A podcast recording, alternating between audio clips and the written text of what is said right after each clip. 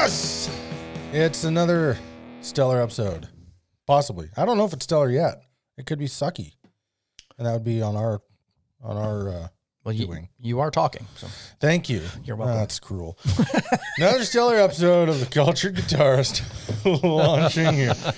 We have an awesome guest. My name is all over the place Al, and I have with me, as ever, faithfully handsome, keep it moving Kasper, and our guest this week, author, guitar enthusiast extraordinaire. Come on over, Craig.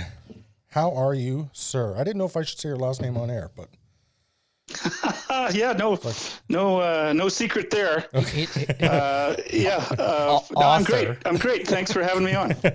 well, Craig E. Jones is his full name. He's the author of uh, oh crap, is the full what's the full name of your book? It's Odyssey. It's called Attila Balogh and the Quest for the Perfect Guitar. Okay, yeah. Which, um, if if any of you listeners remember, way back in episode nineteen, I think, um, when we do, we have a segment called Unsung Heroes. We don't do it um, regularly, but it comes up every once in a while where we touch on a, uh, item or brand or something like that that we just think doesn't get enough credit um, and is super super awesome. And so we touched on Odyssey guitars back in episode nineteen in our Unsung Heroes segment and talked a bunch about that. So I am super stoked to have you on the show, Craig, because uh, I'm a huge, huge fan of Odyssey guitars. I'm not the expert you are, though. Holy crap! well, I'm stoked to be here. Uh, just uh, the book just uh, arrived in my mailbox this week, so um, you're you're my first press. oh, wow. Sweet, we're on the cutting edge. That's awesome. we're, Absolutely. we're never the fresh news. nope. we, we're often record like a week or two in advance, so like the idea of being cutting edge guitar news just we're we're we I didn't don't even know that we ever really try. Yeah. No, we didn't try. No. We've had a couple of like moments where we were lucky enough to uh, be first out the gate with something, but Well, when we had Satellite on, that was pretty awesome. yeah, we got the backstory on uh, his lawsuit with Gibson Guitars, And, Yeah. Uh, which came to a sad conclusion I, uh, recently. That is the this week in, in our in our in our guitar life, you know. he decided he the headache wasn't worth the uh, the effort of obtaining victory, and he Yeah. um, willingly surrendered his patent on the Coronet guitar name. Heartbreaking. uh, or trademark, sorry. Yeah. Um, which is heartbreaking because he po- he repopularized that that guitar design. He, Mm-hmm. he brought it back to the mainstream. Um, did all of Gibson's groundwork for them essentially. and le- legitimately own the trademark, you know. It's it's just Yeah, it's weird. It's weird how that works. Yeah. Anyhow, um, I guess we'll just kick Let's right just into kick this it, yeah. this week. What's uh, what's going on in your guitar week, Al? You never get to go first. I oh, that's oh man. Okay. Um, well, uh, so a while back, Trevor Kronbauer gifted me his personal guitar. Mm-hmm, mm-hmm, mm-hmm. um, and I'm super stoked about that. It's a beautiful, beautiful instrument, and it's cool to have an early part of the Kronbauer guitar's legacy. Um, but it needed a couple of screws, or not screws, uh, nuts for its trapeze bridge to function, and uh, I, after exhausting uh, amounts of searching, could not find them. And so you helped me because I don't use uh, Amazon unless I absolutely have to. Um, I'd rather s- try and support other smaller businesses. Um, so you helped me order an Amazon trapeze bridge for that. Thank you You're welcome. very much. So uh, Should be arriving very very soon. yeah, it's this week, hey. Yep. So yeah, th- I'm excited. I, I'll finally be able to play this amazing guitar. And then I was uh, also having a chat with Dan Presenter from Moar Guitars Cool. about some pickups uh, that are heading my way, which I'm really stoked about. Um, What's the news on that front? uh, he's got some ideas. He's Okay. you, you know how Dan works. He- Yeah, yeah. He's, he's gonna I thought maybe he'd already like No. put something in the mail. I was like, ooh, ooh. no, no, no, no, no. Um, but as of you listening to this, listeners, he is running a pickup giveaway that you He can is. enter. So head to I have entered it. Good, excellent. So head to Moar Guitars on Instagram at Moar Guitars, spelled M O A R, uh, and check that out because he doesn't do pickups uh, outside of his own custom builds. Uh, Which he does hand often. wind his own pickups for Yeah. every guitar. So getting a set of pickups from him is actually kind of a rare event. Um, maybe a half a dozen to a dozen people a year do that or get that lucky privilege. Uh, and they're he makes no secret of it. They're they're expensive. Yep. so, you know, uh, getting a free set of pickups from him is uh, pretty rad. Um, well, on my way in, I gotta share this because uh, Yeah. yeah.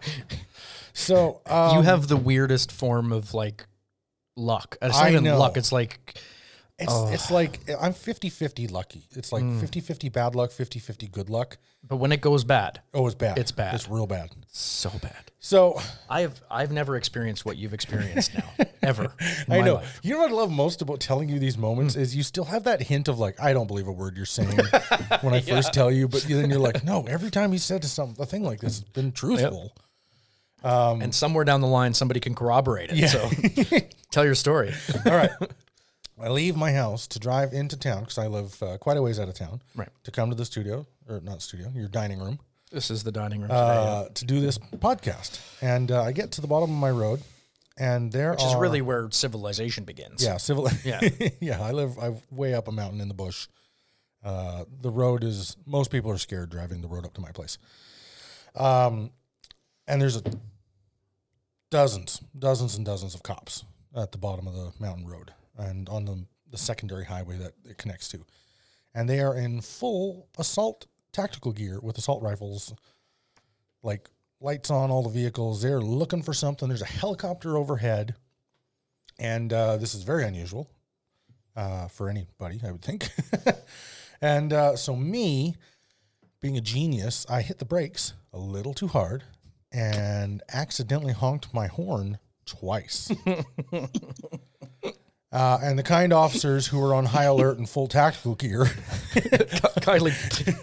immediately turn my direction. One of them has his rifle raised, and two of them start trotting over towards me. And I'm just like, oh, great. boy. How do I explain what I've just done without sounding like the most having something to hide person? Um, so the cops come over. The guy with the assault rifle aimed at me. He only had it The on me. officers. the officers. Sorry, uh, the the officer who had his gun aimed at me only had it on me for like two or three seconds, uh, tops. I've just- never had a weapon pointed at me. I've never had a gun pointed at me. Well, uh, this is my third time by the police, uh, and all for doing nothing but being uh, kind of a goofy moron. Mm. But uh, the other two stories will have to wait for another time. I think you told one of them before. I might have, yeah.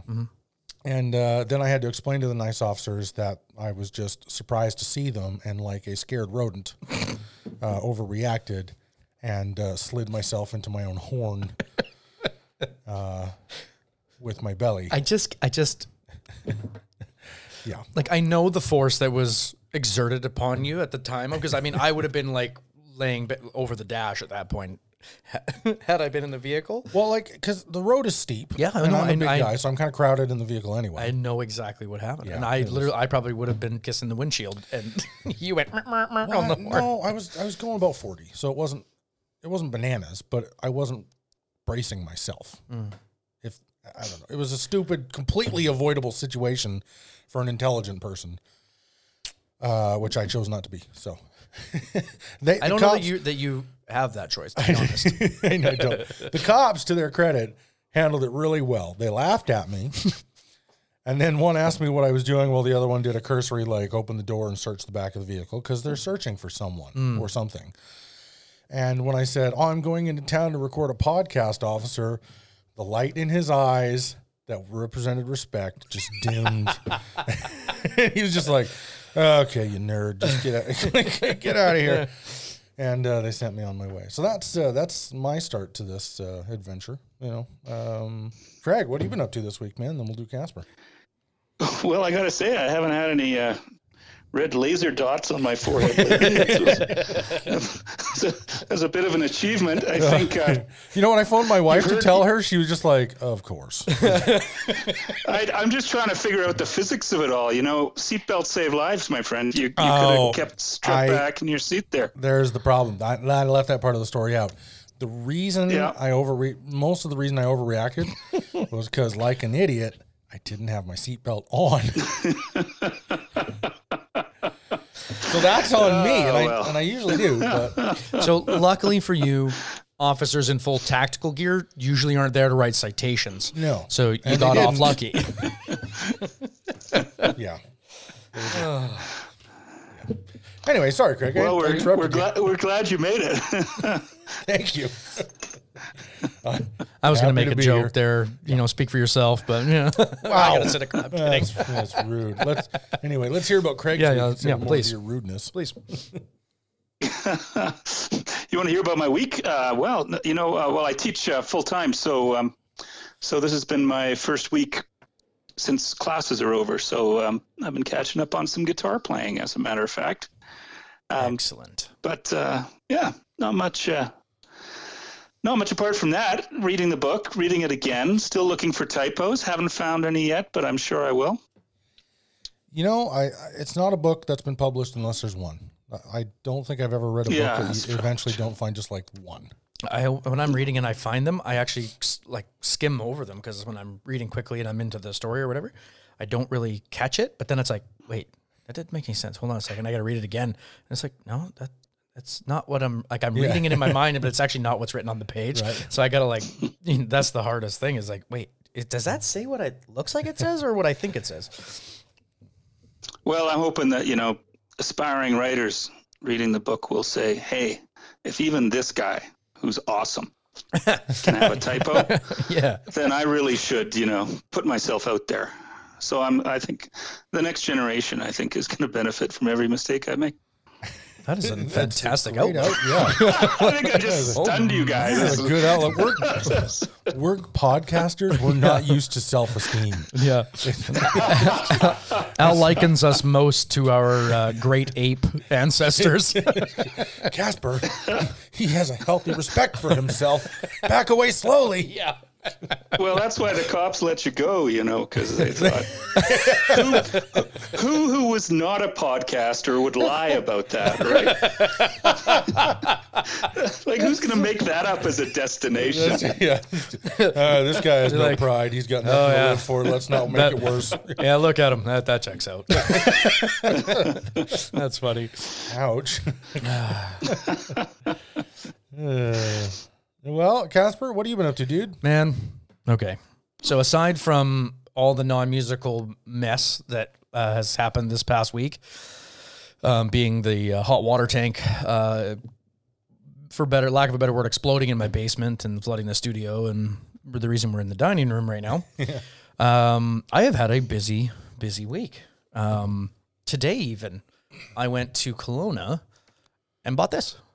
Oh, So I this. got a, yeah, I got a Outlaw Effects Boilermaker boost. Guy was selling one on the marketplace for pennies, and I was like, "Well, I'll get that."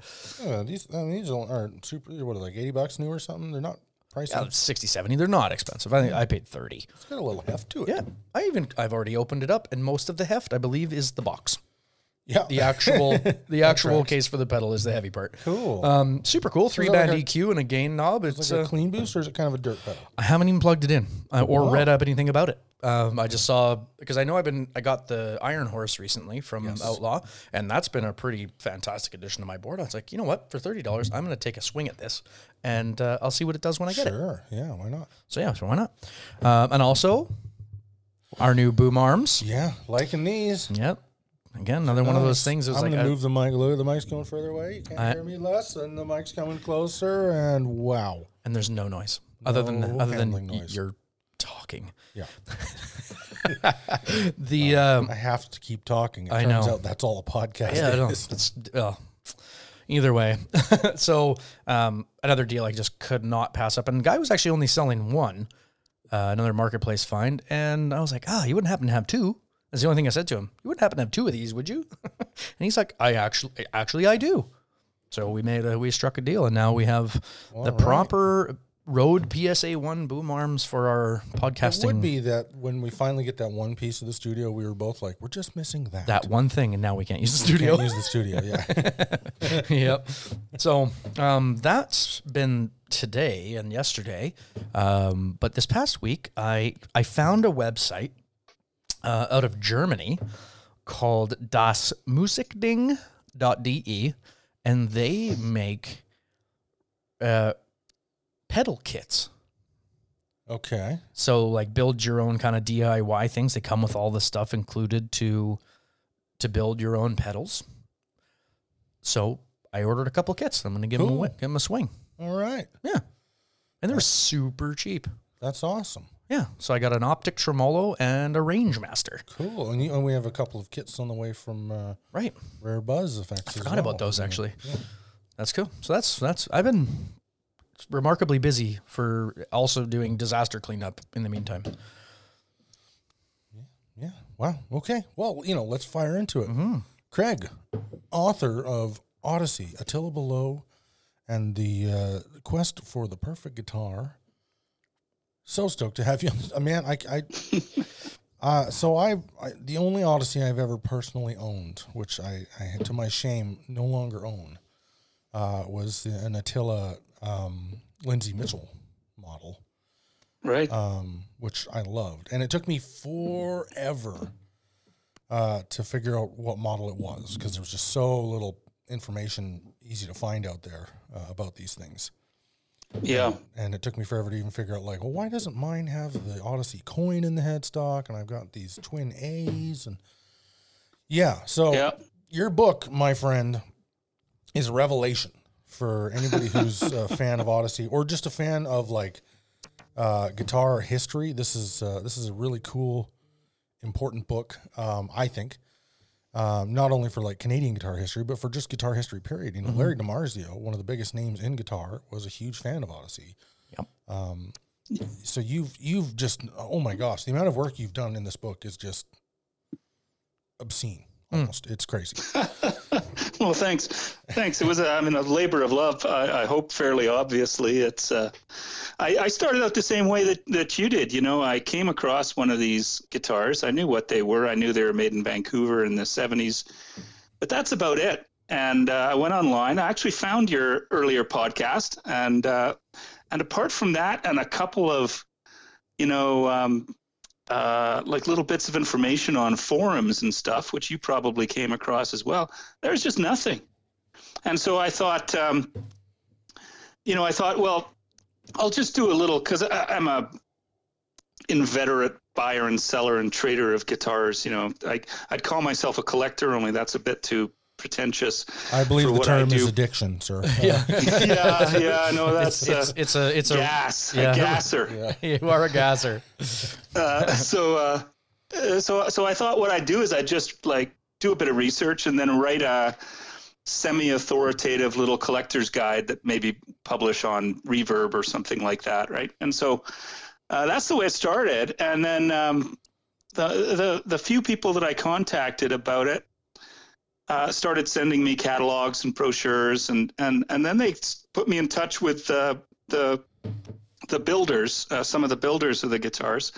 And then I got in touch with the partners of the company, Joe Saleh and Ken Lindemir, uh, who were partners with uh, the late great Attila Balogh, who was the, uh, you know, as you know, the sort of genius designer behind them. Yeah, you know, up And, until uh, up until I'm sorry, I'm interrupting. You. I'm, Yeah, no, by no. the way, you were the ki- you were the most respectful guest we've ever had. You're the only person we've ever had on the show that doesn't interrupt us back. Um, so I'm just giving you free reign, hey, man. the day's This- young. it's it's a it's a free for all a little bit. So go nuts. Um, but the only information prior to your book that I, that was really extensive that I was able to find was actually from Ken on an old Harmony Central forum post, yeah, Right. and he kind of wrote Yeah. out the story in a, a abbreviated version. Um, Yeah, no, I, I read that, and that was about a page and a bit. And so for the first time, uh, we learned the model numbers and the construction and that kind of stuff. But you know, Ken was living in um, South America for uh, uh, since his since his retirement, and um, uh, I, mean, can't call him a, a bit of a hermit, uh, but uh, he certainly wasn't still active in that um, uh, in that uh, sort of milieu. And uh, and so yeah, it was it was really refreshing to get in touch with him, and then um, Joe Saleh, who was the you know money man of the operation, um, and then find out more and more details, and ended up, you know, ended up getting the coroner's report on um, on Attila's tragic death in the late '80s, and um, talked to people like Jean Larrivée and, and Robert Godin, and uh, you know people like that that uh, that knew him, and uh, and it just all just after a while I realized this is not any longer a little article, so I, I thought I'd have to put it in a book, and uh, that's that's the way it ended up. Well, it's it's awesome. Um, thank you for sending us uh, uh, a copy to kind of uh, check out. Well, uh, I say a copy. You sent us the. Uh, you were gutsy enough to send us um, one of the final drafts with spelling mistakes still included and stuff, Yeah. which I, I kind of love that everyone every once in a while I'd flip to a, a new page and there'd be like a, A little blue line. It's like Yeah, I, I, I Oh, didn't yeah, actually yeah. catch that at first. Going, I don't know what that's supposed to be. Uh, whatever. I just kind of carried on. then you said something about edit, editing notes. I'm like, oh, oh, God. yeah. Books get edited. Yeah, weird. yeah. I don't know. I mean, I, nothing I've ever written needed to be edited. but- nor recorded as the podcast did. Well, I was lucky here. Uh, Alexander Varty, who you might know, Alex Varty from, uh, he was the uh, Georgia Straight's music writer for decades. Um, he volunteered when he heard about the project. He got in touch with me and volunteered to do the copy editing Oh wow. on the book. that's so that awesome. was super generous of him. But everyone's totally pitched in. Attila's family has been amazing. Um, uh, and as I say, the partners and the builders and the, the customers, you know, the guys from Prism that endorsed Lindsay Mitchell, you just mentioned him. Um, he contributed, and uh, Al Harlow, you know, sent me pictures of uh, of the bass whose name I won't repeat on. Uh, That'd be the pinky. that's right, the Yeah. pink bass. Yes. Yeah, I, I really loved. Uh, I I was not able to read the entire book because we had three, two or three days with it. Um, I got through all of the history portion, uh, but I wasn't able to really deep dive into the models portion. And uh, I kind of chose to do that on purpose because I thought you'd, you know, it'd be easier for you to enlighten me on air about that than you know, tell the entire history of this man and his legacy. Yeah, well, that's the, I mean, the dramatic story is the first half of the book, which is, you know, takes you from Attila's birth through his immigration and, and, and tells the story of these really young guys that built this factory. I mean, Attila was 28 when the first Odyssey rolled off the line. And, uh, you know, most of the builders, many of them were just out of their teens. Um, so, so that's a really interesting story in itself. Yeah. And then the second part of the book just goes through the actual design, construction, you know, and it talks about stuff like why do you have a 24 and three quarter inch scale on a guitar? Why do you have a certain pitch to the headstock? What, you know, wh- what's up with neck through body versus bolt on versus set neck? And, and all of those things just fascinated me, why he did these things and tracing the history of the brass bridge, um, which, which I had thought was unique but actually goes back through a returned war vet in San Francisco whose bridges were used by Alembic around around 1970. And that's where Attila got this idea and he improved it uh, for his own. But just stuff like that. I mean, I, I guess I'm a bit of an obsessive geek, but I, I just love doing that research and, and putting it all together. No, you know that, that's it's awesome that you are because honestly, if you hadn't done it, who was gonna? It- Well, that was my feeling, and it had to be done before everyone started dying. You know, Yeah, the uh, yeah. Everybody in the Uh, family and, and and Ken and Joe are getting old, right? So it's Yeah, yeah. Well, his his sister, who pretty much raised him, is now in her 80s, and uh, she gave a wonderful interview. But um, yeah, you know, it's uh, he died in '89 and he was 41. Um, uh, so that gives you an idea of sort of the age of the contemporaries 30 years later. yeah. Oh, it's crazy. You know, I, and what a what a tragic what a tragic end. A life cut short, man. Um, yeah, So let's talk about let's you know because uh, there's enough history on Attila that it needs a book, obviously. yeah. Um, but I want to divert for a sec. Let's talk about you. Like, how long have you been playing? And um, how you know, let's let's get into some finer details about Craig. Uh, well, I've been playing since my teens. I'm in my 50s now, um, and I stopped playing. uh, You know, I played sort of semi-seriously for a few years and worked in the periphery of the music biz in Vancouver, right after the Attila era, if I can put it that way. So in the 90, 90s, basically, and then I, you know, got smart, went to law school, uh, and didn't play for about 20 years and had a wonderful career in law. Loved it, uh, but uh, but missed the guitaring, and so um, I just want to interrupt so yeah. because uh, I just want our, our listeners to know he called all of us stupid Yeah. for still playing guitar. I'm going. Is that what I did wrong? hey, wait a second. no, you know, I mean, look, uh, look, I looked around like many of us did, uh, in you know, as our, as our, I, I I, was doing okay making making money in the music business and the business side of it, but I realized, you know, by the time I was in my late twenties, I did not want to be the forty year old guy with the ponytail trying to be hip with the kids. Uh, that something had to give that way, and no, I mean, definitely never regretted it because I think, believe it or not, law is just as fun and creative as as music is in in in many of the same ways. Uh, but um, the uh, uh, uh, you know when I was then in my 30s and and looking at my friends who were still coming home to an empty refrigerator and uh, sometimes trying to um, you know support families on uh, musicians' income it was it was um, you know pretty bracing. So so then uh, when I sort of semi-retired from litigation and took up a teaching job um, out here at the university at the law school, uh, I thought, well, I'm going to pick it up again. And so I did, and uh, eventually joined this great band where we gig all the time. Uh, uh way more than I ever did in my 20s, actually. What's the band? Uh, Give the shout out. Uh, yeah, it's called Shattered Blue. we do covers only, sort of from the 60s to the 90s. Uh, it was beyond, I guess we do, you know, modern covers as well. Just whatever the heck grabs our attention. And uh, we play the local clubs and local events and music in the park and all that. And so, you know, no no ambition. We're all uh, past that phase, but uh, we love to play. And uh, and uh, from a personal standpoint, you know, I'm finding like a lot of my peers when I look around the, the my fellow guitar geeks, right, that is so satisfying uh, you know, to sit in a room full of Bogner and Marshall and Paul Reed Smith and you know, all this stuff that that we would have killed for when we were 25, right? and now, uh, uh, you know, now we have it all to no avail. so I kind of went the opposite route. I was making real good money in my 20s, and I I bought all the boutique fancy guitar stuff I ever dreamt of.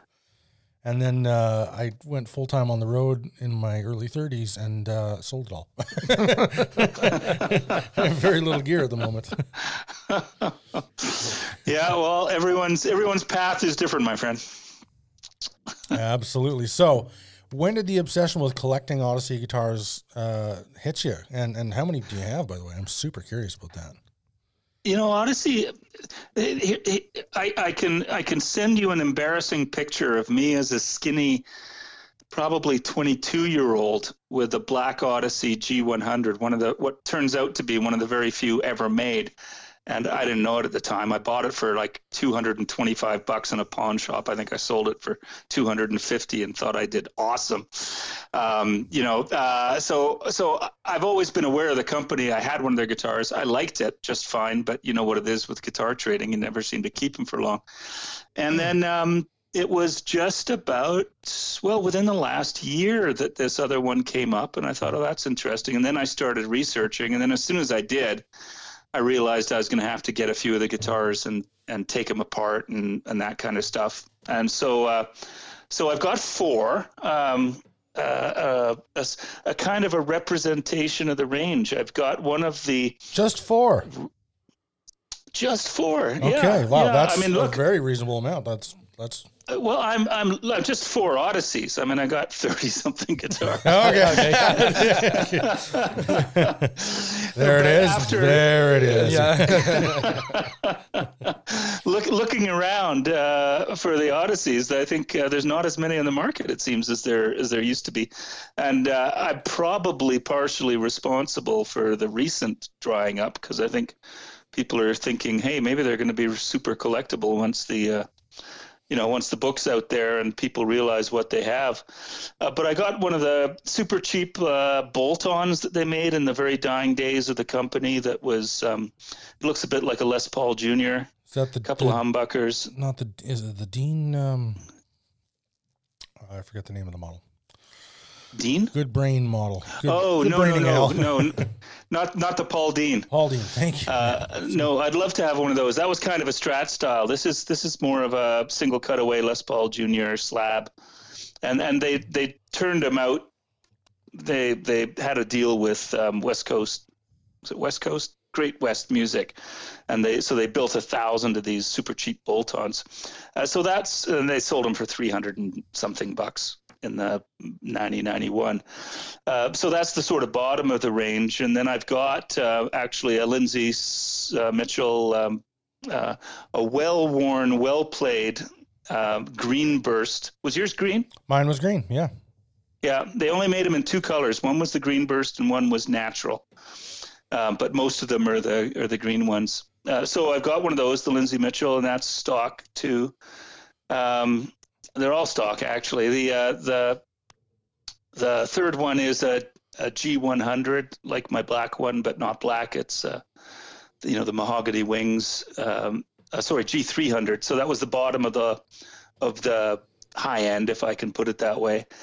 And then I've got one of the one of the high end um, that looks like a even more ornate Paul Reed Smith, the G um, the G100, which is the same model as as what's on the cover of the of the book. The, the the cover of the book, by the way, and I'll, I'll send you a picture of it, and your, your readers can look at it if they want, or or just go straight to Amazon and buy it. Um, it's uh, uh, the guitar on the cover. It belongs to um, Robert Florian, who was Attila's nephew, and uh, and he's um, uh, uh, he's a great artist in his own right, and he um, actually designed the cover. So the photography, all of the graphics, everything on it is um, is all Attila's nephew, Robert Florian. So um, Right on. Well, yeah, so sorry, I got a bit sidetracked, but No, the no, guitar on the cover of the book, Robert Florian's guitar is the same model as the as the G100 that uh, that I have, and they're just unbelievably beautiful guitars. It's it's I think the nicest sunburst that's ever been put on a guitar. He did, you know, Gibson or or or Fender, they'll do two, maybe three layers of burst, you know, uh, uh, uh, different colors in the fade. Um, he did 12. And if, if you look at this, it's absolutely seamless. It looks like, you know, Attila was obsessed with um, the Florentine violin makers of the of the Renaissance, and that's you, you can't look at this guitar without thinking of that sort of level of of craftsmanship. There was no one, I think, before or since, who could finish a guitar like like Balogh, and he apprenticed uh, with um, Leif uh, Jacobson in uh, Ontario, who was a high-end Scandinavian maker of wood furniture. And the guy just knew everything about wood. He would study it obsessively. Um, and study the old violin makers and, and just poured all this into it. So, I mean, if there's one thing that stands out in the high end of Odyssey, it's the finishes. They're just like, like I say, like nothing before or since. Yeah, you know, once I got to say, one of the things I love about Odyssey is once you know, can spot them from just miles away. It's true. Um, Yeah.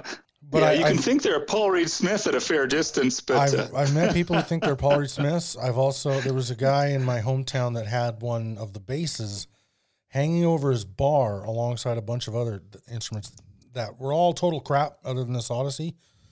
Um, but he had Huh. he had um, a made up story about every single one of them and why they were so awesome and needed to be hung up there. He thought the bass, the Odyssey bass, was a Rickenbacker, and uh, claimed it had been uh, one of Tom Petty's touring basses. And uh, was- Well, I'll tell you a story that uh, Ray Verrill, who who was the Iron Music manager back in the day, he told me. He said a few years back he was in Vernon because uh, uh, he travels a lot in his work, um, and he went into a pawn shop and he found Odyssey bass serial number 001 hanging in a pawn shop in Vernon, and he didn't buy it. He said that's his Oh. kick me moment.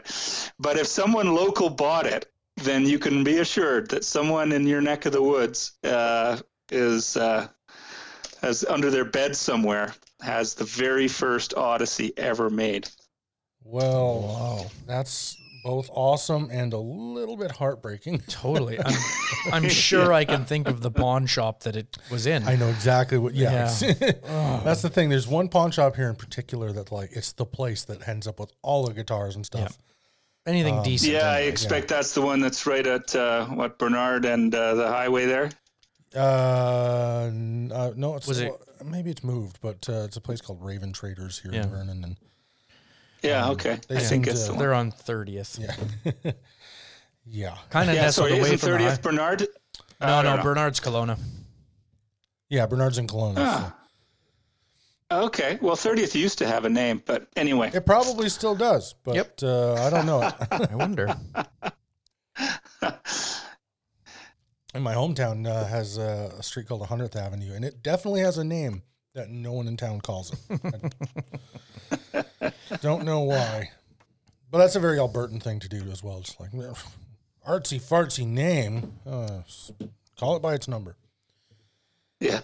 Um, well, I'll agree with you on the burst. Uh, like, I'm everybody who's listened to the podcast knows that uh, Al's not a huge fan of uh, Heritage Cherry Sunburst from Gibson. In fact, uh, Yeah. if I'm being honest, there's not a lot of Gibson guitars I would keep in spite of that finish. Mm. Most of them I'd be like, nope, it's got to move on, and I'll hunt for one that doesn't have that awful finish because I just I don't know, I don't know what it is. But Yeah. Attila has used that same color shading gradient and done many a finish on uh, on his guitars that uh, I actually think is really gorgeous. And I would Yeah, he had two main finishes, uh, burst finishes. One he called wine shaded, and the other was called tobacco shaded. So one was red and one was brown. I prefer the brown. I'm just not a red guitar guy, but the one I have is red because it's a beautiful guitar. you know, but, but yeah, I, uh, I'm not a, usually a, a fan of cherry-ish bursts. yeah yeah I uh, typically but you know that being said we just talked about the Lindsay Mitchell and how it was green. Usually Yeah. green or blue guitars I think look like the cheapest junkiest things when it's Yeah. when they're stained. It's just like, yep, that's uh, some off-brand Epiphone clone. Yeah. Um, Oh, that was the weirdest uh, thing. I mean, to uh, an attractive green burst guitar is, I mean, you just wouldn't even you think would, about I know, normally, right? but it was. and It- Attila came up with that finish specially for uh, for Lindsay Mitchell, and uh, most of the customs he made for Mitchell were were that color, and then um, and then people started requesting it as a custom option on on some of his some of his other guitars. Yeah, it's uh it's not, but it's a it's a great way of being able to distinguish the Lindsay Mitchell from from others. That's one of the one of the two distinctions about it. And they're they're fine guitars, the Lindsay Mitchell. So Yeah, I really, I really It's a- loved a mine. good It- guitar. uh, when I found mine, it was a husk. Um, I like a lot of guitars that people um, maybe didn't know what they were. Um, somebody had long since removed the original DiMarzios. The brass nut was gone. Um, all the electronics were gutted. It had the original knobs and the original uh, badass bridge, which uh, thank goodness. Um, and you know the truss rod cover and machine heads were all in in in there, but um, that was it. And somebody had done a horrible refret job on it and uh, stuffed mega jumbo frets into these slots that weren't cut for uh, that size of fret, and so the neck had a a permanent back bow to it that uh, was no. awful. So the first thing I did, uh, somebody, uh, my friend of mine, just had this guitar sitting in his. You know how we, uh, any guitarist that loves to do mods inevitably acquires uh, a room very often, or just a corner piled with parts and junk Right. and and Yeah. projects that they'll probably only get to like twenty percent of, if that. That's right. Um, and then we die, and our spouses don't know what to do with it, so Yeah. they shovel it all into a garbage can. So this friend of mine had this this uh, Lindsay Mitchell in that pile in his house. Huh. And uh, this was my first exposure to Odyssey. I was like, "What the heck is that thing? It looks rad as heck." And he goes, "Oh, it's an Odyssey guitar. They were made in Vancouver in the '70s. Uh, they used to be pretty cool. Uh, it needs a refret. I I'm, I don't know when I'll get to it. You want it? I- yeah." so I, I took this thing and it, and then it sat around my uh, junk pile for two or three years, until uh, I got curious and did a little research on them and, and was able to find out enough of like, oh, these were high end. These were not like, I mean, it looked high end, but sometimes things look high end and aren't. Um, and then it was like, oh, this was like a handcrafted custom. Like this is a cool guitar. I should, I should re, re, rebuild it to its glory. So, uh, got the refret done. And, um, at the time I wasn't really into DiMarzio. I was kind of going through, uh, I know. Well, you know, you go through phases of pickups, and since the little originals were long gone, I was like, oh, I'll just get a cool pair of uh, gold covered pickups I like, and so mine had gold covered. Uh, I think they were '57 classics from Gibson or something. Um, well, you know, I've never been a huge fan of DiMarzio pickups until I started playing these guitars too, and they've got almost all the Odyssey guitars, the six strings, used um, a version of the um, uh, of the super distortion, and either the you know the regular two conductor humbucker or in the higher end the four conductor to let you do the switching. Yeah, um, I will say I love that Odysseys are very like in vogue for the late seventies. with That little forest of controls down at the bottom. Yeah, yeah. yeah. No, they're definitely sort of. You can see BC Rich and Lado yeah. and a few of the the contemporaries that that it was almost like more switches the better oh, for totally. some folks. You know what everybody wants. so you know what? A porcupine of little mini switches. Yeah. Just... yeah. And you know what? There's something about and it's it was it's almost like the the desired aesthetic of the time was to have nothing lined up. It was like the the the knobs are in one arrangement and the switches in right. another, and they really don't fit together right. yeah. Like I don't know. For my OCD yeah. mind, it's like no, you're right. That's man. not lined up, man. When I, so when I was rebuilding my my Lindsay Mitchell, um, I bypassed the. Uh, yeah, the ta- I know. I bypassed the coil tap switches and the phase switches, and I just turned. You know, I, I just did it Gibson style, volume tone, volume tone, and a three way because I was just, I, I just didn't want to bother hooking up all that wiring in that tight little spot. Yeah. yeah. And I got no, big I fingers, so I couldn't reach the mini switches between the pots anyway. Right. Yeah. And that was the odd thing about the Lindsay Mitchell. Apart from the green finish, they had their little forest of mini switches right in the middle of the four knobs. And that was uh, weirdest thing. Uh, yeah. Yeah. I, I, have no idea what, what that choice. Lindsay Mitchell didn't have that on his own guitar, so I, I, it can't be his. It can't be his preference.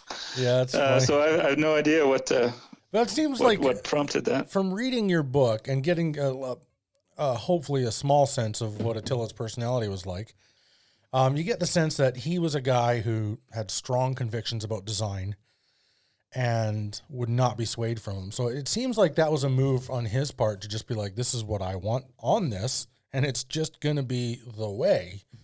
Yeah. And that's Yeah, I mean you're right and that was that's a lot of the story of the first part of the book is sort of the the conflict between commercial reality and the purity of his of his um, ambitions. Yeah. Yeah, and uh, and and really that was you can't say it's the reason Odyssey collapsed, but it's probably the reason Odyssey was never able to put itself in a robust enough position to survive the recession that, that yeah. Well, I mean that recession along. that recession almost killed Gibson and Fender. Yeah. You know, no, it gutted it gutted retail. I mean, there was probably dozens of retail guitar and music shops in BC alone that shut down in 81, 82 uh, you know, people just stopped buying. You know, everyone was concerned.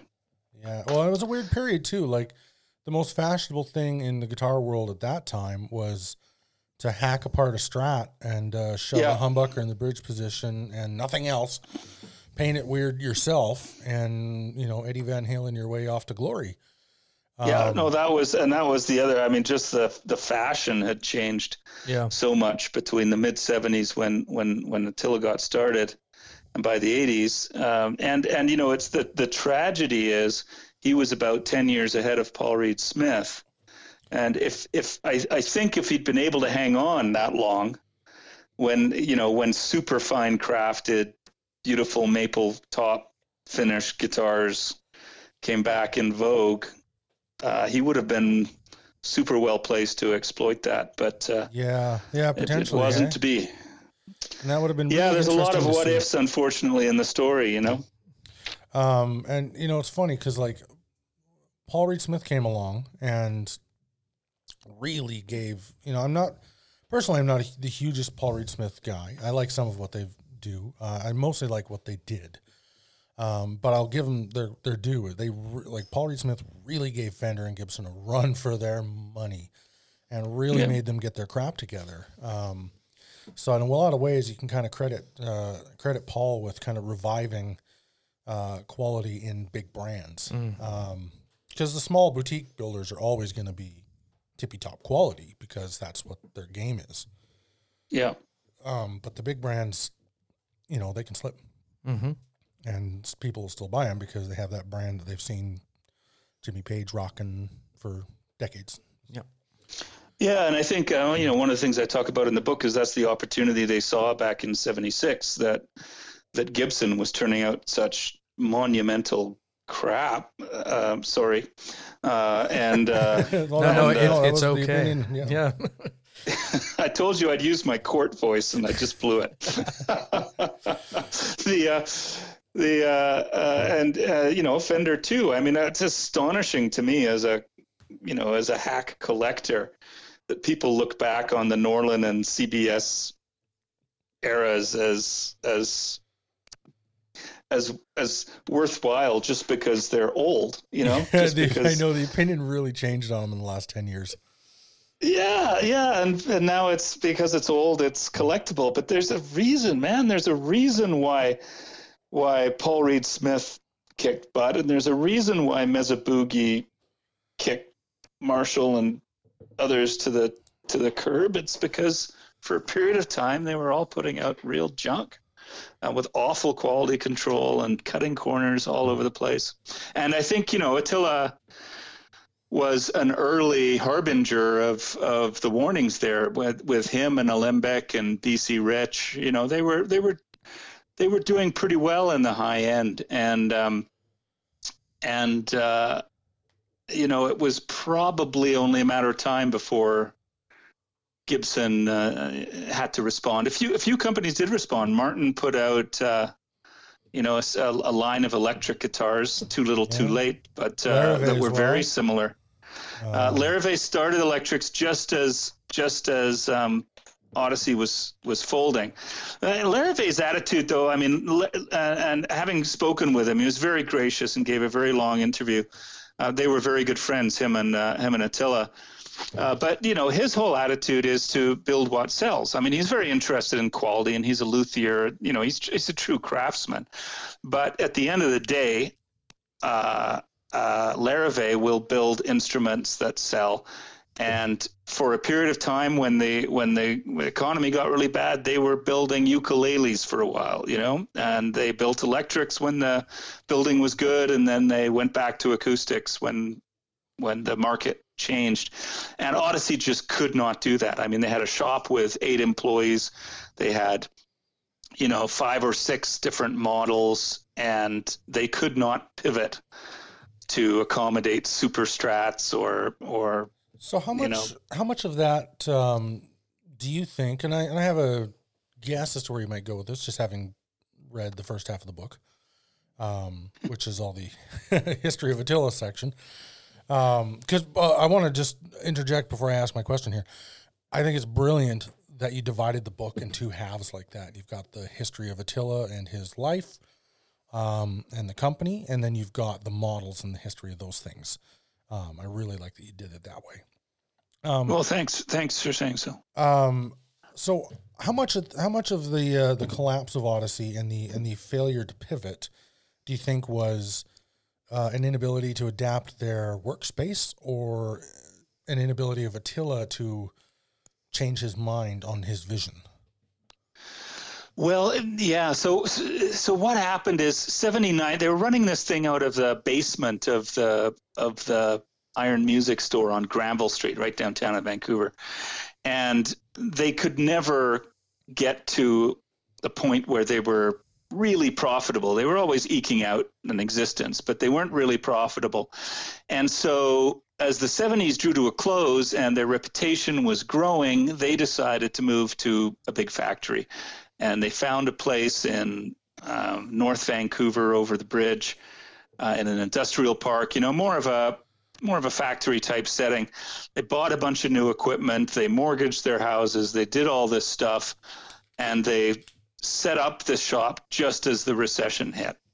And so uh, everything was collapsing. High end guitars weren't selling anymore. Joe Saleh, who was the sales end, um, was always pressing Attila to compromise. We need look. We just need to get through this. We need cheaper guitars. Um, uh, you know, we need to uh, we need to do whatever. He even proposed uh, building. There was a, a, profitable opportunity to build piano tuning tools um, in the factory. Just whatever to get through it. But Attila was resistant, and the other partners were caught in the middle, and eventually, sort of Attila won. Saleh was forced to the side and um, and Odyssey almost immediately collapsed. They they they did the first 50 run of Paul Dean guitars, the Loverboy guitars. Um, and Which, by the time the say, 50th it's, it's, crazy and very reflective of how good a character he is um, that he financed those himself. I thought that was amazing. Yeah, you know, I never got a chance to talk to to Paul Dean. I hope that I, I would before uh, a, a revised edition comes out because he was a real friend of Odyssey and of Attila's, and you know they were in trouble, and he said, I will buy, you know, I will not, I'll not only lend my name to an Odyssey guitar, which any other company in the world probably would have paid him a half a million bucks to do, right? Not only lend my name to the Odyssey guitars, but I'll actually pay for them to be built and I'll buy them off you. And then, you know, so the first 50 went out that way and he gave them away to, uh, you know, to friends. Neal Schon apparently got one. Uh, uh, Billy Gibbons got one. Um, and uh, they ran some Loverboy charity, um, you, you, know, competitions, and they gave away the guitars there. But by the time the 50th one was delivered, North Van was already winding down, and then Paul Dean went to Hondo at first, and then Kramer, and uh, they they they built the guitars for him. But he comes across, I got to say, uh, from everyone I've talked to, as as just a, a saint of a guy, a really good guy. True Canadian. yeah. yeah, that's right. Uh, so, yeah, I've I've I've been curious since reading your book. Like, I wonder, um, you know, clearly it shows Attila was a conviction-filled guy. He had uh, he had his beliefs. Um, he didn't waver from them. Um, that's very commendable in a lot of ways. Uh, most ways, if uh, if I'm being truthful. Um, it had to be a heartbreaking thing for him to see uh, that not pan out and uh, the, the, company go. Um, how many Odysseys do you think are out there? Like total production? Do, do you have an idea after doing all this research? I, I do, and and I think we probably have the the the best idea that anybody's ever had because honestly, they fudged the numbers quite a bit when they were talking to the press or anything like that. They made themselves out to be a much bigger operation than they were.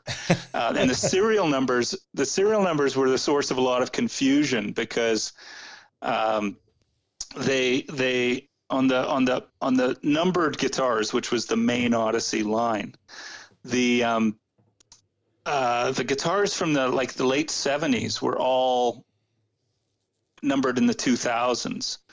But it was very clear from the first couple of years, 76, 77, that um, they weren't building that many guitars.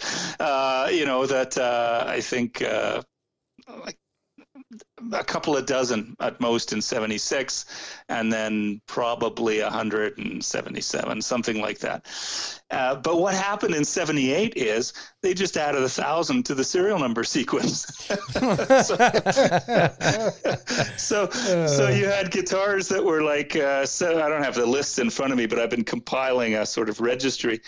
Uh, they had the, the, the guitars went from 78 dash 4421 to 78-1465 you know? So so they just added a thousand on and that persisted through. So at the end of the day i think i mean I, i've got a section right at the back of the book that talks about serial numbers and production numbers. I think i probably th- uh, concluded that there were somewhere north of a thousand core Odysseys. That is the serial numbered neck through body brass hardware. Um, you know, totally Is that including the high Attilas? stuff. No, and the Attilas are, are are a bit of a mystery because none of the bolt-on Attilas have serial numbers. The Lindsay Mitchells uh, have serial numbers, uh, but they're on the fretboard at the 24th fret. And so usually with the first refret, they're gone. Yeah. So, uh, but what it looks like to me is that there were probably, we've got serial numbers registered uh, for about 200 Lindsay Mitchells. And, and I'm going to suggest that all other Attilas were no more than 1,500. So, altogether, you're dealing with two to 3,000 guitars, I think, um, uh, optimistically. And uh, and and you know whenever you read and I, I found all the old newspaper interviews and stuff with Joe Sally or with with uh, with um, with Attila and they were always saying oh you know we got 15 guys working in the factory and it's uh, uh, you know 500 guitars a month kind of thing and, and it, it it just wasn't. It you know it just wasn't. There's there's this great story that uh, Lindsay Mitchell told me uh, that w- when uh, he went to uh, Odyssey and uh, uh, had some customs made, and then and then Joe Sally said, you know, why don't we make a Lindsay Mitchell model, and we'll give you ten bucks for every guitar. And uh, Lindsay said, um, happy to have a Lindsay Mitchell model, but don't give me any money. Just make me customs from time to time. Another these Canadians, right? So, uh, so uh, that's what they, they did. But then when Lindsay love- came back, I love the complete difference in attitude from like a rock star in the late seventies. Like, I get random customs when I choose to.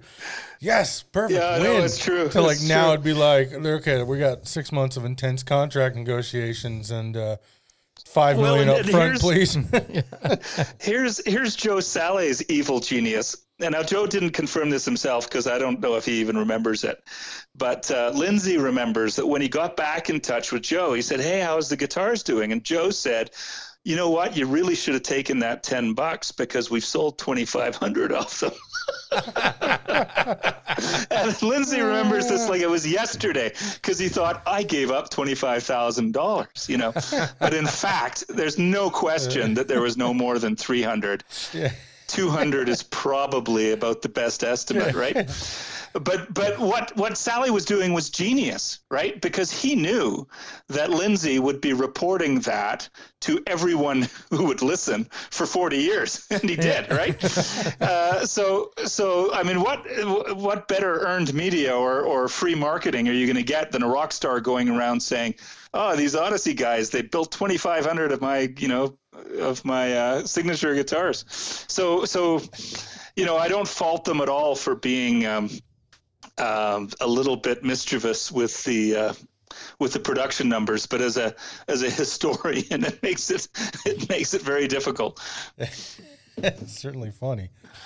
Yeah, I it mean, is. yeah, Yeah. I- oh, there's a lot of funny stories. Financially wise, it definitely seems like Lindsay came out on top with the uh, the amount of customs he got. It was uh, probably the smarter path. I think I think that's probably safe. Yeah, I don't know um, how many of them he kept, but uh, but uh, he's yeah he had probably half a dozen. I'm going to say at least. Uh, him and uh, I think uh, probably Fred Turner from BTO were probably the repeat repeat customers. But I've got a I got copies of the painting sheets for a, a five or six month period in the North Van factory with a little notation for every guitar that Tom Bundich, who was the lead finish guy, uh, every guitar that he was doing. And you see on the list, uh, you know, every once in a while, this guitar is for Loverboy, this guitar is for Trooper, this guitar is for BTO. yeah, it was kind of neat. It's Very cool. Uh, so, do you have a favorite model, or are you just a, are you genuinely just an appreciative fan of most of the the range? Yeah, well, you know, I'm not a fan of the Badass Bridge. Um, and that comes out in the book because, first of all, it's a it's uh, not the best design, I think, for any guitar, but particularly on the Odysseys, they tended to drill the posts in the wrong place, like slightly forward of where they should be. Yeah, yeah. I always and I, I talked to the builders about this, and they say, yeah, that was just a bit of a up. So what it means on the badass is that because it's a wraparound bridge, you have to back it way off the posts in order to intonate it properly, and then back the bridge saddles right the way to the back. And yeah. when you do that, it leans up. Yeah, that was how mine and, was. It leaned way up. Yeah, exactly. Right. So you gotta you gotta do a bit of surgery to get the um, to get the bridges perfect on anything that was Attila. All the Attilas uh, had the badass bridges. Uh, so I like the I like the higher end with the brass bridges. I'm um, I'm I'm just such a huge fan of the 100, which were the carved bird's eye maple top with the beautiful burst finishes. Attila's favorite was the 500, uh, and there's a handful of those kicking around in the world, uh, and probably no more. And the 500 was an absolutely unique design. What what he did is he took his neck through uh, design, and he wanted to have a, sort of a floating spruce top over it, like thicker than an acoustic, but still resonant but he knew that the um, you know that guitars that tried that the jazz guitars and whatnot the, because you got to hang pickups on that top uh, and um, uh, and uh, tailpiece and you know all that sort of stuff it just gets less and less resonant as you do that. So what he did is he built he built the arch top to go over the neck through and then he cut holes and he mounted the bartolini pickups through those holes onto the neck through. And he mounted the tailpiece, the stop tailpiece, through the top into the neck through. And then the bridge was like a floating, um, uh, a floating violin bridge, you know, like they have on some um, uh, on some archtop guitars. Uh, and and so it, it, was a really way ahead of its time design. I don't know if it's if it was a complete success but that was definitely the direction that that he was heading in. Um, you know, a, a, little bit like the Paul Reed Smith uh, semi-hollow design that that that we've got now. It, it would have been great of, to um, see. Reminds me of some of the stuff like Godin does. Uh, a lot of uh, mixed high-end acoustic electric stuff. Um, yeah. Parker. Mm Parker got up to yeah. the one thing he, the one thing he didn't do. I mean, you're absolutely right, and I've had Parkers and still got a few Godins. Um, uh, but they had the advantage of the um, acoustic, uh, uh, you know, the piezo pickups, and that never seemed to interest um, uh, Attila. He uh, DiMarzio is almost always on the six-string electrics, except for this 500 uh, where he used the Bartolinis. He used Bartolinis on most of the basses. And they had the same kind of relationship with Bill Bartolini that they had with Larry DiMarzio. They just loved each other. Um, uh, and uh, uh but so you know, interesting.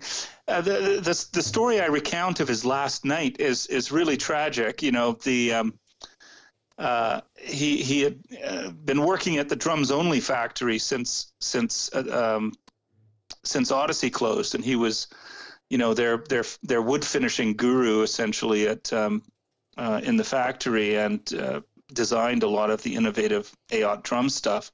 But he always, you know, was was hankering, people say, to return to guitar building. And then on the night he died, um, uh, you know, no question he had uh, alcohol issues.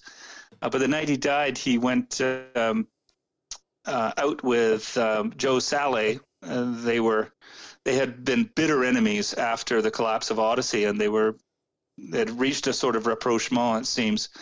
And so he went out uh, to the pub with uh, with Joe Sale and with uh, Rob Friedman from Not Just Another Music Shop, and they'd hatched a plan to build and sell guitars again. And uh, Attila was making the sketches um, you know, at the pub of of, of a jazz guitar that uh, that was that was going to be sort of the relaunch of this, and and Sale was going to distribute it, and Friedman was going to retail it in Vancouver.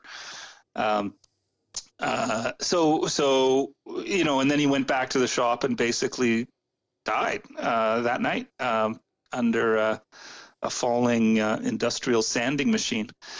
So it was um, completely. I, I, I, mean, that part of the story just kind of wrenches your heart, right? Because you think, what what could have happened uh, if if he'd managed to restart um, Odyssey or something like Odyssey in Vancouver? I think we'd have some. Uh, you know, we might have another Paul Reed Smith, maybe not commercially, but um, artistically. Yeah. yeah. You know, and the, the the innovations that seem to come from it all. Um, from Odysseys. Like you say, the the ideas through the 500 sounds super intriguing. That's that's like say years ahead.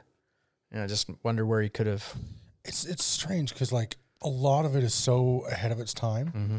and at the yeah. same time, the real flair of what Odyssey is, the the the core of what they are, is also so very just of their day. Yeah. At the same time, you know. yeah, exactly. You're so right. You're so right. I mean, the heavy brass, the DiMarzio super distortions. Oh yeah, the, like the hippie uh, sandwich. Uh, even the neck through. Forest you know, of was, controls, neck through, DiMarzio. Yeah, yeah. It's like holy, holy late seventies, everything Batman. Right. well, and it's but it's, the, but the crazy thing is when you look at the 100 and a Paul Reed Smith, and I got one hanging side by side up on the wall.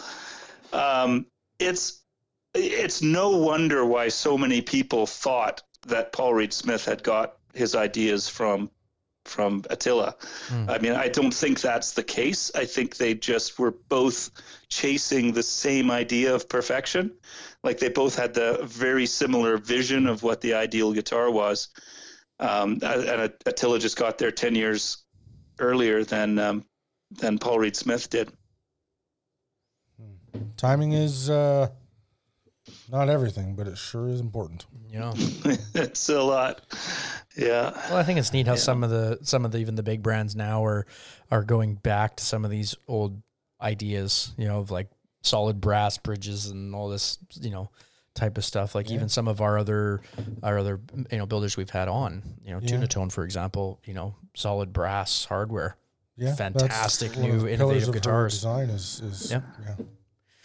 Well, there's a fellow in um, uh, at the coast, uh, Sean Mara, who runs the um, Odyssey fan book fan fan Facebook page, and he is uh, he was one of the builders in the Odyssey factory for uh, uh, a year or two, I think, uh, toward the beginning, and stayed in touch with Attila until he died. But Sean is rebooting Odyssey guitars, and as has ordered, I think he said, a test run of um, of 50 to be built offshore based on. I mean, he sent them Odyssey guitars to sort of measure up and okay. and uh, imitate. So, so it'll be very interesting to see, you know, what happens in that venture. He he said in an intriguing post that uh, they were also looking into having uh, luthier builds in Vancouver uh, of the instrument. So yeah, you know, there may be. A, there may be a renaissance uh, uh, for the guitars, but at the very least, I'm hoping that the book is going to, um,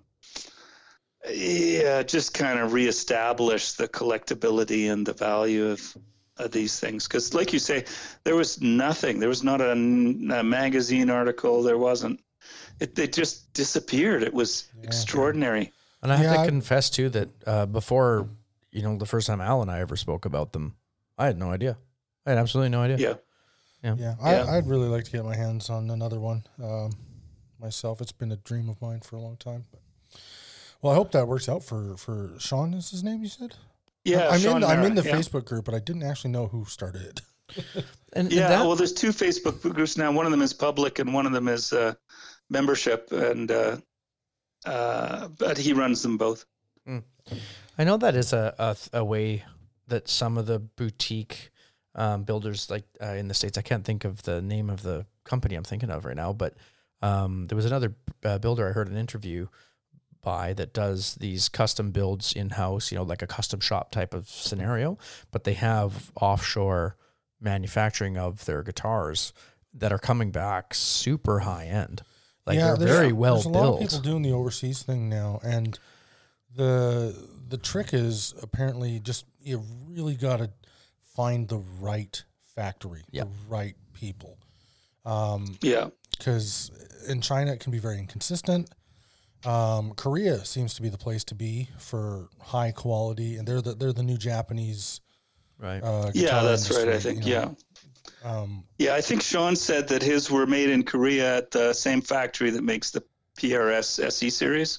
okay. So yeah. that that bodes well. They're they're Yeah, very I nice think guitars. Reverend might use them as well. Possibly. I'm. Don't quote I'm gonna have to that. rack my brain here and find out. That would be great though, um, because it was it was kind of a dream of mine. I was hoping somebody would do it, not me, because I don't have a business mind to save my life.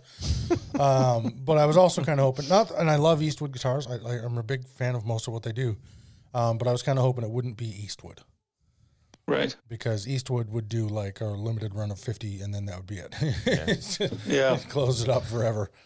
Um, Yeah. Well, who knows what they say? Like you say, the the, the design is um, is uh, having a bit of a a vogue. So um, Well, I think You know- now. So when Attila was was building and alive, and Odyssey was going full throttle, there was a weakness in the guitar industry that everybody was subject to. There was one style that was in vogue at a time, Mm. Yeah. and there was only a couple of genres out there that were guitar heavy. Yeah. As we look at the industry now, I think, okay, music's in a different place, and huge mega rock stars are probably a thing of the past. But as a guitar industry goes, we have hundreds of genres and hundreds of styles that are in all the time Mm-hmm. within their Yeah. kind of field. Yeah. And so it's a healthier market, I think, to come into with more focused niche styled products. Like I would say Odyssey is, if I may be so bold as to say that about them. Because, you know, that hippie sandwich, uh, neck through forest of controls, brass, everything thing is a very specific era of of guitar building that doesn't appeal to everybody, but the people it appeals to are ravenous for it. Mm-hmm. Yeah. Yeah. Well, and those appointments just sound amazing. Yeah.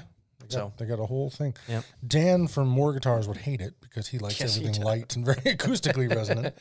And it's the kind of the opposite approach where it's like make it solid, make it really hold together. Yeah.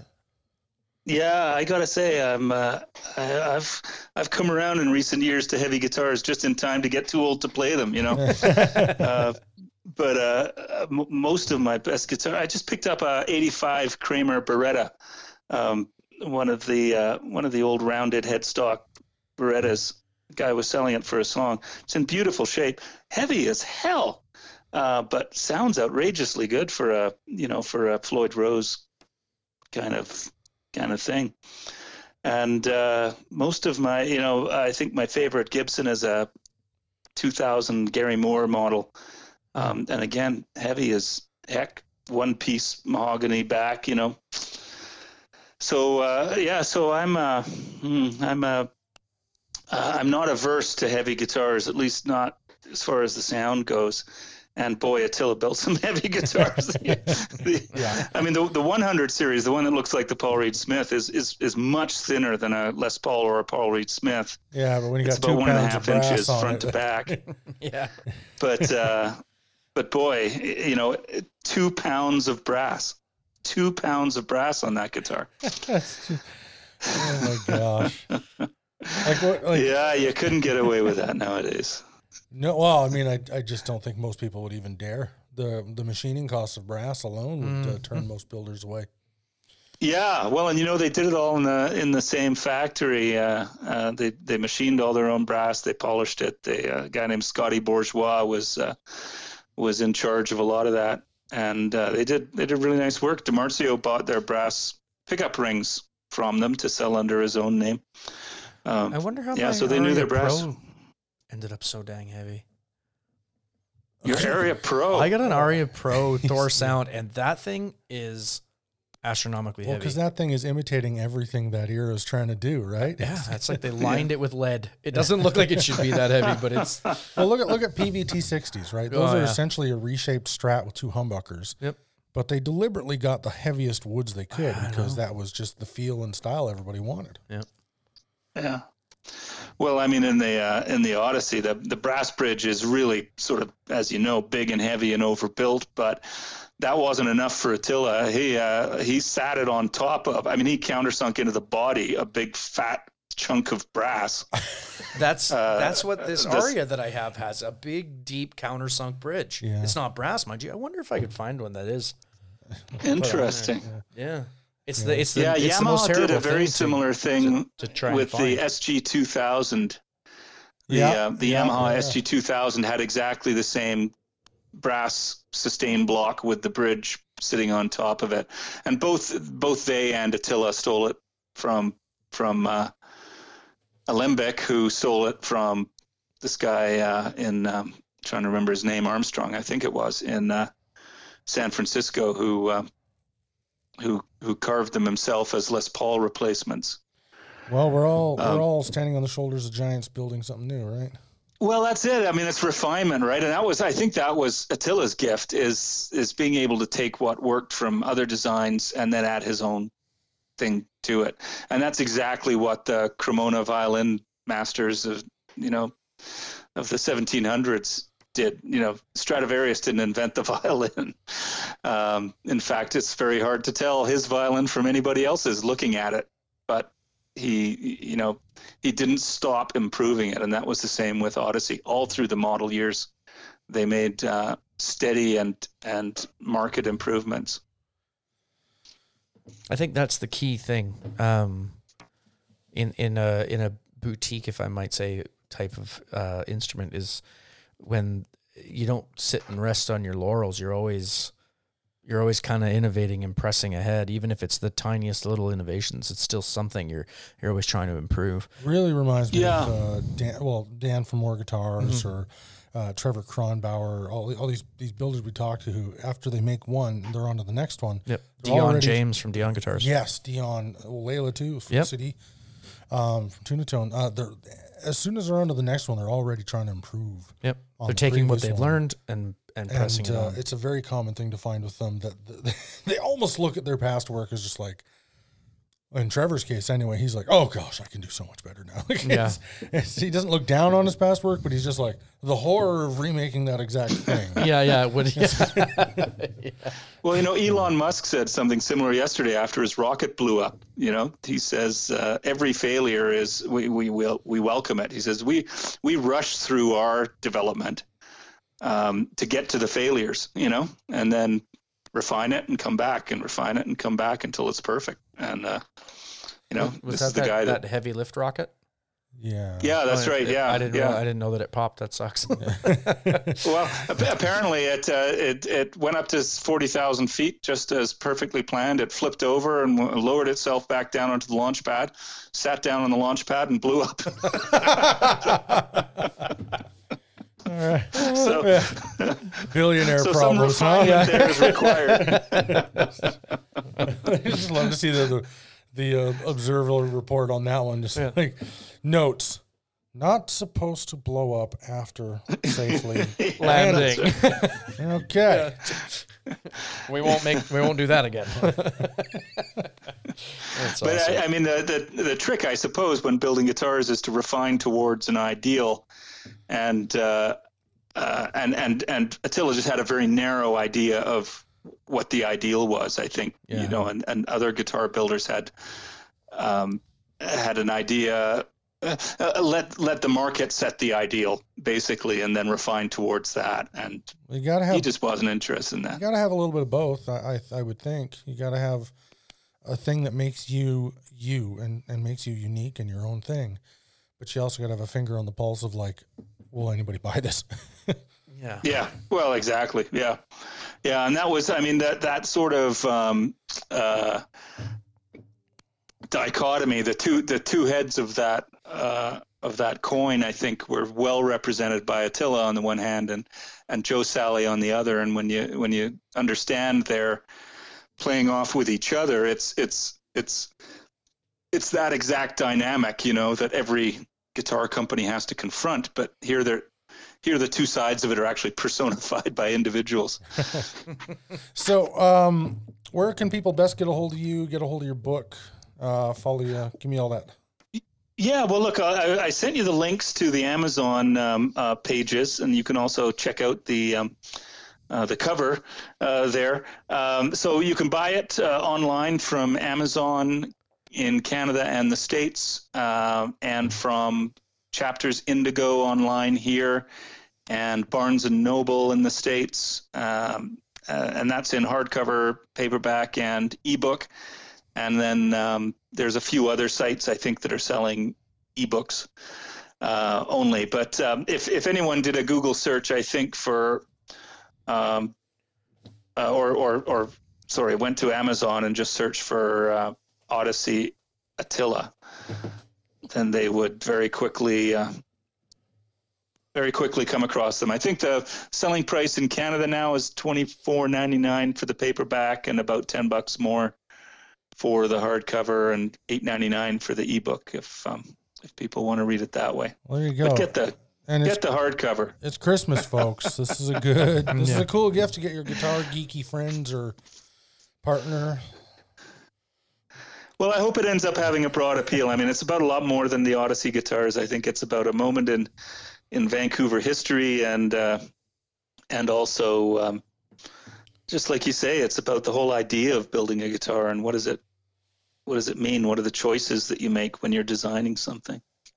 Yeah. Well, it's it's a fantastic book, and I'm looking forward to finishing the uh, the the latter half, which is all about the instruments specifically.